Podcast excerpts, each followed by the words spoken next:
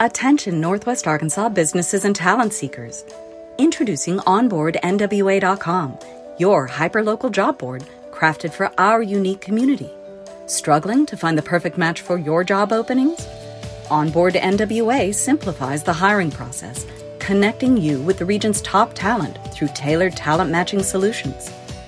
Whether you're an employer seeking expertise or a professional looking for your next opportunity, Onboard NWA is here for you. Discover more at onboardnwa.com and let's build the future of Northwest Arkansas together.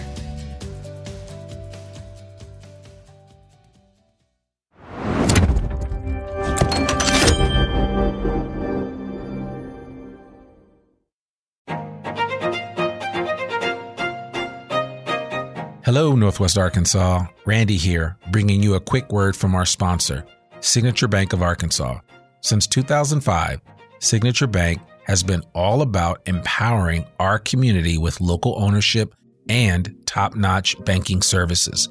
Signature Bank's roots run deep with assets over a billion dollars, and they're right here in your backyard with branches in Bentonville, Rogers, Springdale, Fayetteville, and now including Harrison and Jonesboro. With a growing family of more than 200 teammates, they're ready to serve you with the warmth only a true community bank can offer. And they've got Banco Sí, the first bilingual bank in Arkansas, to ensure that banking is for everyone. So give Signature Bank a call at 479 684 3700 or visit signature.bank online. Mention you heard about them on the I Am Northwest Arkansas podcast for that personal touch. Signature Bank of Arkansas. Big on assets, local at heart, and a proud member of the FDIC and an equal housing lender.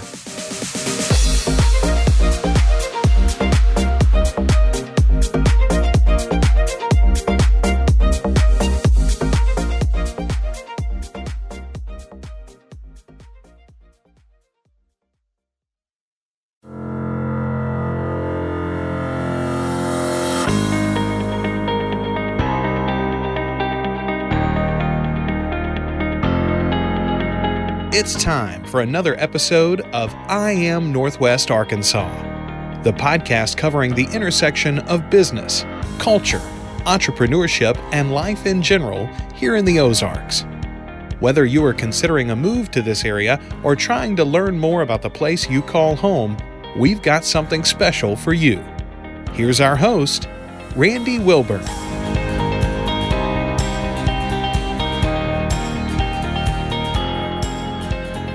Hey, folks, and welcome to another episode of I Am Northwest Arkansas. I'm your host, Randy Wilburn. Excited to be here today.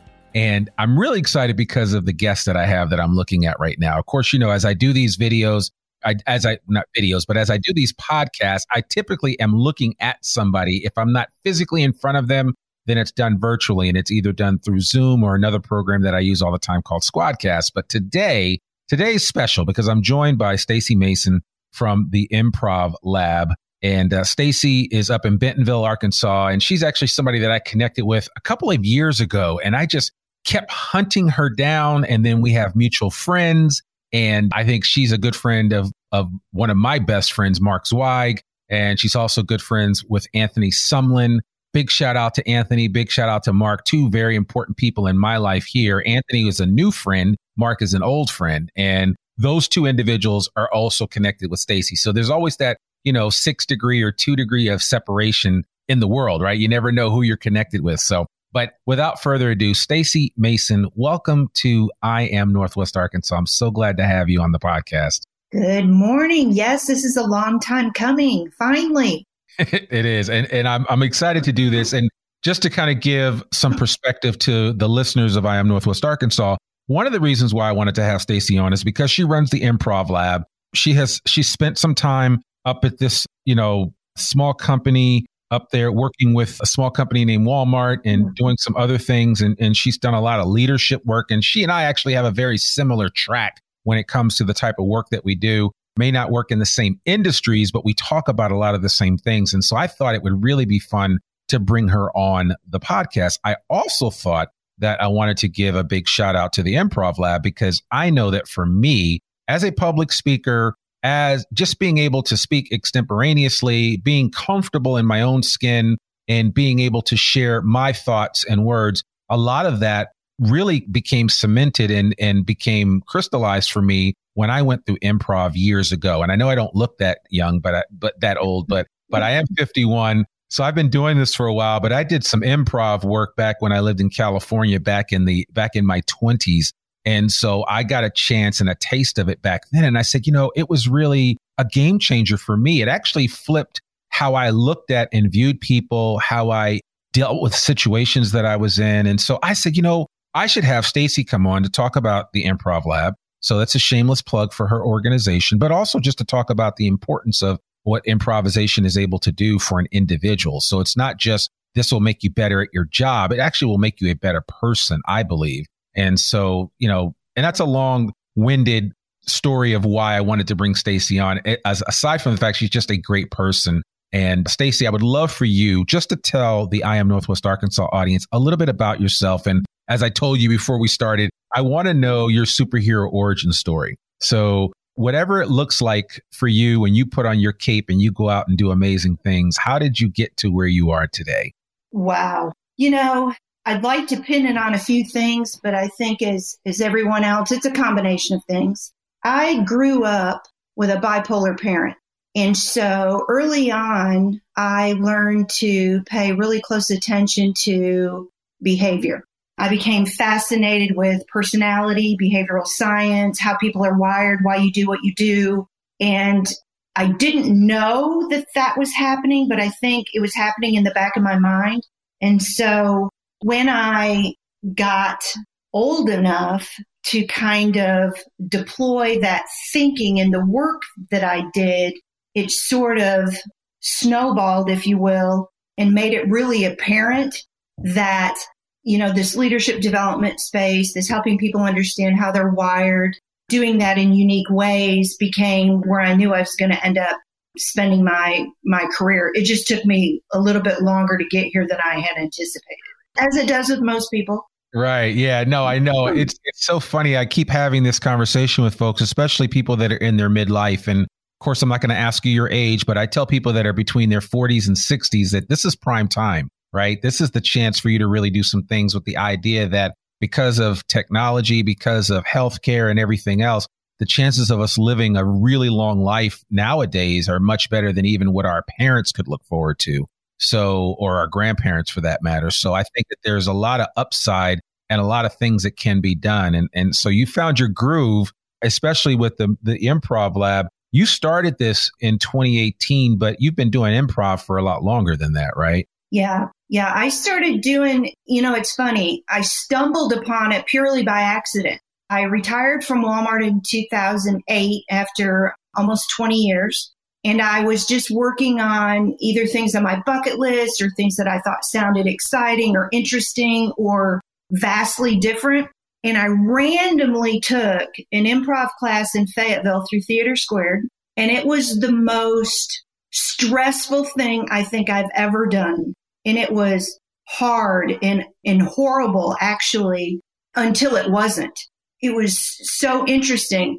I'm super structured, super disciplined. I have methodical sort of process in which right. I approach everything. And improv, as you well know, it's not any of those things. And so every class, every exercise, everything was just painful. It was so painful. A true story, true story. First class, we're going along and, and it's, it's hard. It's difficult. We go to break, you know, get a drink of water, check your electronics, whatever it is you need to do. I went to the restroom and I'm standing in the restroom looking at the window going, I think I can crawl out that window and disappear and no one will know I've been here. But then I thought, you know what? Crap. My purse and my mm-hmm. keys are in the other room. But literally, if I'd have had my purse with me, I'd have been through the window and gone. It was the hardest thing I've ever done.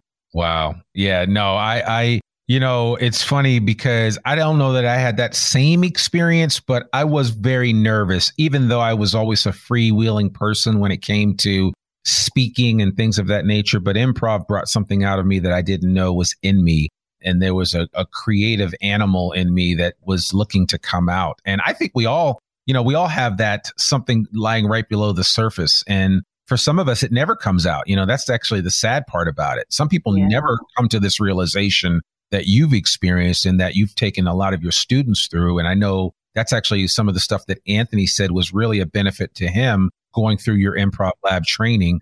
And, you know, big shout out, not just to, to him, but to the training itself. Cause I know one time I came and spent an evening with you guys at the Black Apple and which is the cidery in Springdale. And they, you know, you guys brought me up on stage and I was comfortable with it because I had done stuff like that before. But you know, it's it was it just reminded me of how electric it can be when you yeah. kind of are taken out of your normal everyday routine and thrown into something and you don't really know what to expect. But I got through it. It was perfectly fine and it was it was so much fun. I can't tell you how exhilarating it was on that drive home after that that improv session. It was a lot of fun. Well, first of all, Anthony is a, an outstanding human being we were so lucky to find him and add him to the troupe. He he is amazing. Yeah. He is so good. But it is a it's a really unique feeling to be standing on stage with your scene mates or audience volunteers and you have nothing to go off on except the audience suggestion. And it is still astounding to me to this day through just standing side by side with someone and a mere audience suggestion what you can do with that for, you know, 5, 10, 20, 30, 60 minutes. Right. It still amazes me to this day. Yeah. Yeah. I mean, it, it literally is the embodiment of creating something from nothing. Exactly. so yeah. it really yeah. is. Yeah, so, it is. So tell me, how do you kind of mate the leadership uh, stuff together? Because you have Mason on leadership. So you do leadership consultancy and then the improv lab. How do those two kind of dovetail together for you? Well, you know, it's interesting. What I really have is two vastly different sides of who I am. I have Mason on leadership, which basically focuses on executive coaching. So one on one conversations with individuals who are trying to leverage what they're extremely good at and trying to minimize a few rough edges here and there. Usually that's done in conjunction with behavioral assessment. So behavioral science, again, going back to how I grew up and what I'm fascinated with so those two pieces of the puzzle fit really nice together. It's very heady work. It's very intellectual, very strategic, very thoughtful. And I, I'm drawn to that type of interaction. So on the other side of the scale, you have applied improvisation. And so that's what we do at the improv lab. And so what that has allowed is it's sort of a, an innovative platform to have all of these leadership development conversations you want to have you're just doing it through a different lens. So if you think of every conversation that would require some sort of development in a personal or business construct, so think in terms of better communication, collaboration, innovation, problem solving, executive presence, being faster on your feet, agility, all of the, the competencies that we want either people or organizations to have we are getting to those conversations through improv. So we're using improv as a tool to tee us up to these other things that we want to experience. We're just doing it through a different medium. Yeah. Long story short. Yeah. No, I, and that, that makes perfect sense. And, and it, again, sometimes it's, it may even be a more comfortable way for you to kind of develop the leader within you that you didn't know was there. Cause I think, I think we all have a little leadership. It, we all have a leader in us. It's just it sometimes it needs to come to the surface, and mm-hmm. improvisation can actually help you bring that that inner leader to the surface, if you will. Mm-hmm. So, well, here's the interesting thing: what we're doing in improv, and and I try to I try to minimize this word to some degree because I don't want it to think that it's fluffy. But we do play. We do a little bit of play. And what happens when people play is they forget to self monitor. And when you forget to self monitor, I see the truest version of who you are.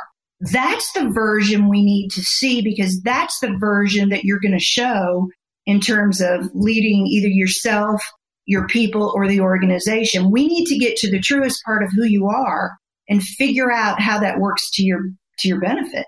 Yeah. And it, it is it sort of seamlessly happens without saying, okay, now we're going to look at you. Right. Yeah, and and you know it's so funny as you mentioned this uh, when you and you mentioned the coaching piece of it. I wonder because I, I know that for the longest time I didn't necessarily relegate the importance of coaching. I didn't put it in its proper place. Now, years later, I, I see coaching in a totally different light. We almost all need coaches, but what would you say to people that have heard about coaches and said, well, that's probably not for me because I'm not an executive or I'm not a leader in my organization. I mean, how do you kind of share that information about the importance of coaching and what it brings to light for an individual, right? Yeah. Here's the problem with the word coaching it used to have a bad connotation, mm-hmm. particularly in a Walmart frame. Years and years ago, old history, coaching meant you were sort of in trouble, you had done something that needed to be corrected, it was punitive. And then, you know, the world changed and coaching became terminology that meant we are proactively developing you for greater things. And so that's how I kind of use coaching terminology now. It shouldn't be reactive. It should be proactive. It should be setting you up for success and sort of eliminating hurdles before you get to them and they derail you. Right. One of the, you know, years ago I heard someone say this and I thought it was absolutely brilliant. Counseling is archaeology, but coaching is architecture. Mm. And I thought that was a really nice way for people to understand the difference because, you know, people come in and they'll go, Do I need to lay on the couch? And I'm like, No, I don't think that's what we're going to do here. And so that's counseling. We're digging up the ca- counseling. We're digging up the past and examining those kinds of things. That's, that's more, that's a different avenue to go down. Sure. coaching is all about nuance. It is so much architecture and nuance. Yeah. You know, and it's so funny. And I, I'm not a big archaeological guy when it comes to the counseling piece of it, but I, I do like the coaching aspect of encouraging others to kind of be the best version of themselves and how do they get there? Because uh, one of the things that we tend, I think people tend to do is to dwell on the past, right? And to dwell on the things that maybe were caused them challenges previously and that actually impairs or hampers their ability to step out of their own shadow and actually do something amazing. But like you said, I, when you, I resonate with that coaching is architecture. Cause when I think about architecture, I think about building something, you know, something from scratch almost, right? Yeah. And I think it's funny because it's not funny, but as I think about this period of time that we're in, we're as at the recording of this, we are still dealing with the pandemic. A lot of people have had to pivot in their careers, have had to pivot in life and do different things because they're just not, you know, maybe the the job that they had isn't is no longer there. The industry that they were in is slowly dying. And so all of a sudden people have to think about new ways to do what they were doing. And and that's to me is where, you know, a really good coach is valuable or invaluable, if you will, in terms of helping you navigate those waters and figure out what the next step is. Not to worry about what has already happened. Yeah, you lost your job or they're doing downsizing or yeah, the pandemic really has messed a lot of us up, but the reality is is what the future can hold based on what your potential really is. And a good coach can help ferret out some of that potential. Well, it's perspective. You're yeah. sitting across the table talking to someone who has a different perspective from you. Yeah, absolutely. Yeah. And so I would imagine that you interact a lot with not just people from Walmart, but other other businesses locally. Sure. That, that sure. need coaching. Yeah. What would you say are some of the biggest hangups that people struggle with right now that you're seeing? Like what is the what is the one constant theme that you wish if people just could figure this out, they wouldn't even need your services. They could just kind of work it out themselves. Not that I want you to, to shut down your coaching business. I'm just I'm just saying what what are some of the signs, the telltale signs that you see over and over again? Yeah, and these are in no particular order. A lot of the conversations are rooted in the same thing, as you might imagine. There are trends. I would say sort of understanding emotional intelligence. Mm-hmm. I would say, and, and you can call this anything you want, but it's crucial conversations. How to have how to have a conversation that might be conflictual in some way. So it's either a direct conversation, a hard conversation, just something you're not looking forward to. People put those off. And the very fact that you put them off and you never do them means you never developed a skill. Right. And if you never develop the skill, you're never going to get better at that challenge. Yeah. So that's a lot of it. I would say actually there is the number one conversation that I have. It's called leadership transitions. Hmm. And this is the number one thing that stumps people is understanding that every time you change roles, that the new seat that you sit in, the landscape is different. And so what's expected of you is different. Where you spend your time and what you think about is different. But I don't I don't think those conversations are normally occurring in the world because here's what here's the reality is we promote people that are exceptional doers. Then they move to the next seat and they do what they did before harder and faster. Well, what the new seat requires from you is not what you did before, but it's it's something different. And so again, every time you change seats, you have to reevaluate that what that looks like as you make that progression. And I would tell you overwhelmingly that conversation is absent from organizations. We're just not preparing people in those terms. Why do you think that is? I mean, do you think it is because because companies feel comfortable keeping people in, in a certain place and too much focus on what the future holds will limit the the ability for that company to get the most out of that individual? at the current state state of affairs? You know, I don't I wouldn't say it that way. I would say two things. It takes a lot of time to lead people and it takes a lot of effort. And everybody in the organization is stretched. And so I shortchange people with my time and my leadership, getting them prepared for whatever. But whoever above me is shortchanging me as well. Yeah. And so the cycle continues and, and very few people break the cycle and say, just because what I'm not getting from my boss doesn't mean I should do that to my people. And you have to stop the madness to go, I'm going to do for my people what should be done. And that is, is rare to see. Um, again, it takes an enormous amount of effort. It takes an enormous amount of time to lead and train and develop people. And that's what's in short supply. And now the interesting thing, as you get to the highest levels of the house, the top of the house, that looks different. Yeah. But the lowest and middle levels of leadership, you're just repeating the cycle. Yeah, I, I would concur with exactly what you're finding, even in the industry and vertical that I work in primarily, which is the design industry with engineers and architects. One of the things that I tell design professionals is I, I give them license to be a leader. And one of the things I say to them is that being a leader means ultimately working yourself out of a job, meaning yeah. that you create an opportunity for somebody else to step into what you're doing so that you can then go on and do something else and it might be totally different than what you're currently doing. Unfortunately, a lot of people hold on to something so tight because they don't want to let it go. They don't want to relinquish their responsibility. But real leadership is basically creating an opportunity for somebody to step into your role so that you can go and do something else. And I would venture to say that, and every person that I ever press, whenever we, whenever I share that statement, people, it's kind of like a light bulb goes off and it's that aha moment, like, man, I, you know, I never looked at it that way. I just felt like I was just doing my job and I need to continue to do it this way. But no, there's actually something I really want to do, but I can't do that if I create a vacuum by moving out of my current position into something else. And the way you avoid that vacuum being created is by creating an opportunity for somebody below you to step into that. Because that might be their that might be their opportunity that they're really looking forward to. Totally agree. It's the permission and now it's the skill set to actually do it. Right. Because the skill set looks very different. If I'm just leading myself as an individual contributor, that's one thing. When I get promoted and now I'm I'm leading people, that's a different skill set. Then the next seat, I'm leading multiple people who are leading people. Right. And that's a different skill set. And then the next chair, I'm leading an entire function of an organization. And just you have to extrapolate what that means as you change chairs. Now, most of these these folks are quite capable of doing it. They've just never thought of it in those terms. And so to have the discussion and set that emotion is generally what what the coaching brings to the table. Yeah, yeah. No, it it makes perfect sense, you know, to kind of think that way, but and again, I think it is really a change. You have to be intentional about that thought process otherwise it will never happen.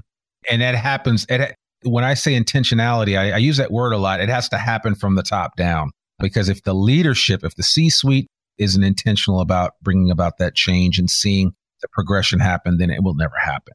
Agree. Yeah. Agree. So it's a challenge. So, so what do you think about? And, and I mean, you've been here for a while. You've been here a lot longer than I have. I got here in 2014, so I'm a young head when it comes to living in Northwest Arkansas. What do you think about the progression and the change here in Northwest Arkansas? Because you've you've seen it. You're not originally from here, right? No, no. We moved here in 98, 1998. Okay, so yeah, so you've got 22, 20, almost 23 Yeah. years. I've got six years, so my perspective is much different than yours. You've seen a, you've seen Bentonville change overnight from a small town to what it is now and to what it's about to be in the next few years when this Yeah. new campus is built. What do you think about Northwest Arkansas as a whole? You know, it's interesting. Um, when we moved here, it was just sort of a sleepy town. You know, Walmart was a big name, but but, but back then Walmart wasn't sexy and sophisticated. No, that's not what they hung their hat on. right? You know, they were old school, you know, true to their roots. But today, it is fascinating today to see the change in terms of, you know, at some point we're actually going to probably lead in innovation and collaboration, entrepreneurship. We're actually probably going to lead the nation at some point. I don't know when that's going to happen. Um, because we we're drawing here the kind of thinkers that are interested in looking at the world in a vastly different way. Yeah, I could not agree with you more. I've seen it and my vantage point as again, I've I've got short time here, so I'm not a lifer, haven't been a lifer, don't know if I'll live here for the rest of my life, but I like it and I and I enjoy it. But one of the things that I have seen is that that the people that are here that are trying to do things are really resoundingly here, right? They're, it's not like they're mm-hmm. here, but they also want to be in Silicon Valley or they're here and they also want to be in LA. They want to do what they want to do right here in this backyard of, of the Ozarks. And I get excited when I talk to people like Charu Thomas from they were uh, they just changed their name recently, but um and, and and the name will come back to me now because it's um it's the name of a of, of a bull, but they oh man, that's really bothering me now. I'll have to think about it for a second. But but you know, when I think of these guys and they're like a startup and they do they do marketing, they do work to make your whole online shopping experience much more enjoyable, especially for personal shoppers that go into these different stores. And so they, you know, they have the most efficient pathway. If you put in an order for food, they know how to go through Whole Foods and they know exactly the most efficient way to get the 32 items that you want. And and these guys created the technology to do that, to walk them through. They map the stores, they do all that great stuff. But but yeah, it's uh, it actually it was called Oculogx, and and now it's called yeah, yeah. Yeah, but Charu Thomas and, and Tanner Green and some of those folks over there are really doing some amazing things. But their story, when I had them on the podcast, really helped me to realize that this area is in is in a state of change, and it's real positive change because you have young people that are like, you know what, I'm going to hang out here. I could go to San Francisco, but I'm going to hang out here, and you know they understand that you know they've got to do business on both coasts, but you know this is a good place to to start something that could really become huge. Yeah, yeah. We are starting to draw some really interesting people to the area. You know, and that was one of the reasons why I finally chose to, open space downtown on Main Street, which is nearly unheard of, which is phenomenal. But, you know, we started using sexy terminology like, you know, innovation and collaboration. And we started saying that we're, we're going to have a, we're going to have a footprint that's more interesting than we've had before. And that was really sort of the catalyst to say, maybe this town is ready for what I do. Because what I do is so, you know, if we just talk about applied improvisation, there's maybe only a couple hundred people across the US that do Mhm. this. There's probably less than 500 in the world Yeah. that do this exact work. And so to say that I can do that here and that I can fill classes and fill sessions and have people begin to understand what this work is about was was a real testament to we're not old school anymore. Right. Yeah. yeah, I love that. And and I think, you know, this area is going to continue to grow. It may be able to even support another improv troupe at some point in time, you know, because Yeah. of the size of the area and, and all the opportunities that exist here. But you're absolutely right. I, I think that and I've talked to some people that, you know, you have some folks that have been here all their lives and they don't necessarily like the growth and the advancement that we've experienced. They like the kind of like the slow time aspect of things, which I totally get too. And that's one of the things coming from uh, being a Northeasterner coming here. Things are a lot slower to me but still it's it's still moving fast enough that I see where where the opportunities lie. Yeah. And I get excited when I talk to people about, you know, what the future holds, even just in the next 10 years, let alone in the next 20 years when they say we will probably double our population size to almost about 900,000 people. It's so, insane. It is. Yeah. It really is. It really is. Because it wasn't 900,000 people here when you moved in 98. Yeah, so, no. no. we were still painting everything snickerdoodle. Right, right, right. Yeah. So, so tell me, what do you, when you're not, you know, changing people's lives through leadership coaching and, and improvisational work that you do around the community, what do you do to have fun here in Northwest Arkansas? What do you enjoy doing? You know, that's a good, that's a good question because I'm, gosh, I'm just, I love to be home. I'm a homebody. But what would I be doing if I were not at home? Is that the question? Yeah, and there wasn't a pandemic going on. so uh, well, I would I would be at Rick's Bakery, mm-hmm. eating just about anything that they have. I would. Where else would I? Oh, I would be at Wright's Barbecue. Okay. Yeah. That's the closest barbecue to Texas barbecue, which is I'm a big I lived in Texas 10 years. Texas mm-hmm. barbecue is like a thing. It's a cult. And so, so I'm into that. Yeah. I probably would be at, at some flea market antique shop looking at stuff. Nothing that I need, but it, right. you know what? It clears my brain. It clears it from this other stuff that I'm doing and I just dawdle. Yep. You know, I would be at City Supply in Fayetteville. Same thing. Okay. They have a book selection that I just love. Oh, I'm a big reader but I like unique books. And, uh, okay. Uh, they have what a great the, book selection. What yeah. was the last good, unique book that you read? Oh my gosh. God, I read so many. That is a tough question. Yeah. Um, I probably, the one that I loved the well, I've read a lot of Brene Brown lately. And oh, yeah. I love Brene Brown. Of course. Um, but Malcolm Gladwell's last book about talking to strangers sure, That's was phenomenal. Yeah. I think I underlined most of it. Um, you're one of those book readers. oh yeah, I gotta have a book because I'm like yeah. I'm yeah. writing in the margins, I'm highlighting, I'm doing all that. But yeah, no, I love probably, that. Yeah, I, I, love that. So okay, well, no, that that's good, and I, I love good books, and I think what Brene Brown's book was a Daring Greatly.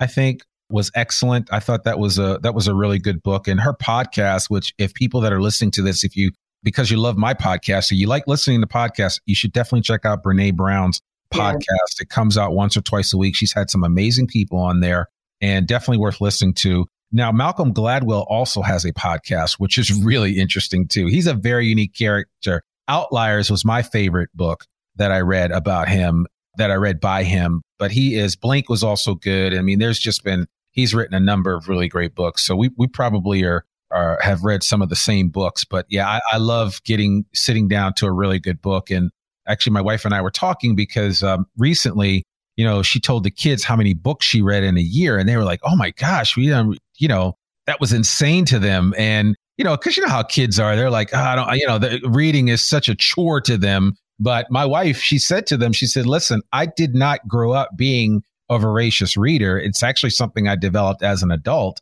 and it is it has been a game changer for me and so you know i never thought i would be reading 25 30 books a, a, year and now i am and you know and it's just there's something to be said for that so well it's funny with the with the pandemic i read 119 books last year Woo! Okay, you got me beat. I thought I was doing something. 119. Now, some of them were pure escape and fantasy. I actually learned how to read for escapism. I had never done that before. Mm-hmm. But mostly nine times out of 10, I'm going to read memoir. Yeah. There's something about someone's story and understanding how that plays out mm-hmm. that connects you differently to people. Totally. Yeah. I mean, have you read Chernow's Grant? I have not. Oh, yeah. You got to read that. Ulysses S. Grant by Ron Chernow is amazing. And another good book I'll give you, which I think you would actually really like, and maybe you've read it, is Doris Kearns Goodwin's Leadership in Turbulent Times. I haven't read that. There's so oh, many books. I know, I know, I know, I know. And, and it's, I'm just kind of throwing it out there because yeah. for anybody listening, if you've ever struggled in leadership, the thing that I like about books now and what it's done for me, I, I actually look at books a lot differently than I did even when I was 25 or 30. But the thing that, the thing that I really enjoy about books is that, um, you know, it just, I just I just enjoy them. So uh, I mean, I just enjoy reading them, and that's just the thing that that really resonates for me. And I, I take something away from them now way more than I did when I was younger. Right. And I think as you get older and you gain a different perspective, it just it works differently. So so yeah, so it's exciting. It really is exciting as far as that's well, concerned. And, and here's the other thing about about reading is it teaches you how to write. Right. Exactly. For, for those of us that are in this space, we spend a lot of time, you know, writing for publication, writing for journals, and it's an astoundingly brilliant platform. If you read enough and understand how voice plays out and how right. you can use your voice to have a conversation, it will help you immensely to be a better writer. And that's right. what it's done for me. Yeah, no, absolutely. I'm I'm with you 100%. It it has helped me tremendously. So I I really I really like getting into books cuz it has helped me cuz I definitely wasn't I wrote a lot in college. I didn't write nearly as well as I do now. Exactly. And so, you know, so there's hope for us all. So if there's a 20 something listening to this who says, "Man, I'm such a poor writer," trust me, I'm here to tell you, listen to what I'm saying, hear me now and listen to me later. You can be a good writer. Just read yeah. more and it will eventually come together. So, yeah, uh, I, I highly recommend that. Well, you know, Stacy, this has been simply marvelous. I knew this was going to be a great episode and I could go on and on and talk with you more about improvisation and all that. But if for people that want to learn more about what you're doing, both on the coaching side and lead, from a leadership perspective, as well as with uh, the improv lab, what's the best way for them to get in contact with you? Yeah, the best way to be to email me, which okay. is masononleadership at gmail.com. All right. But if you want to just see how I'm wired and what I'm about, you can have two websites, masononleadership.com and the improvlab.com. Both of those will give you insights into the work that I do and how I approach the craft. Yeah. Yeah. Okay. Well, that's good. Um, I'll make sure we're going to put all this in the show notes, and and I think I had sent you a form to fill out too, and so uh, you'll you'll put all your social media contacts in there so people yeah. know how to reach out and connect with you, and definitely uh, please uh, those of you that want to check out uh, an improv class, and you well, she's not. I don't know if you're doing. I know you're doing them now, but you haven't gotten out because you would do them in different parts of the community. You'd have those sessions like the one I went to at, at Black yeah. Apple right? So you're not doing, doing that. Yeah, I'm doing classes now. I have an open enrollment class every month on Tuesday evenings. So okay. each month is a different concept or class curriculum. Mm-hmm. Uh, so still doing that. We've just modified it with headcount to you know to be more thoughtful. Sure. Uh, we still do third Thursday improv, third Thursday of every month. Okay. Uh, random people gather and we we play, build okay. community, laugh, giggle, whatever it is that you do. I'm still doing customized sessions for clients. Okay. Nothing really changed. We're just being more thoughtful about how we do it and, and exactly. creating more space in the room. Yeah. Okay. Yeah. All right. Cool. Well, there you go. I'll, I'll make sure that people have all your contact information in your website so they can go there and check it out. Maybe somebody wants to hire you to come into their company or they just want to come and spend time one one night uh, just going through the improv program. So yeah. I think that's great. Yeah that would be awesome. So, well, thank you so much for joining us on I Am Northwest Arkansas. We really, really appreciate it. And we appreciate all that you're doing here in this community. So keep up the great work and, you know, let us know if there's ever, ever anything that we can do for you. Well, thanks, Randy. I am sorry it took us so long to finally get this together, but it was worth the wait. You have just been delightful, and I knew this would be amazing. Thank you. Thank you. Well, folks, that's another episode of the I Am Northwest Arkansas podcast. To learn more about us or to read or download the show notes from today's episode, visit iamnorthwestarkansas.com. You can listen to this podcast and sign up for our free newsletter to keep up with us and all things NWA. Sign up today. You can subscribe to the I Am Northwest Arkansas podcast wherever you listen to it. And please consider rating and reviewing us on Apple Podcasts. Our podcasts come out every Monday. I'm your host, Randy Wilburn. We'll see you back here next week for a new episode of the I Am Northwest Arkansas podcast. Peace. We hope you enjoyed this episode of I Am Northwest Arkansas. Check us out each and every week, available anywhere that great podcasts can be found. For show notes or more information on becoming a guest, visit iamnorthwestarkansas.com. We'll see you next week on I Am Northwest Arkansas.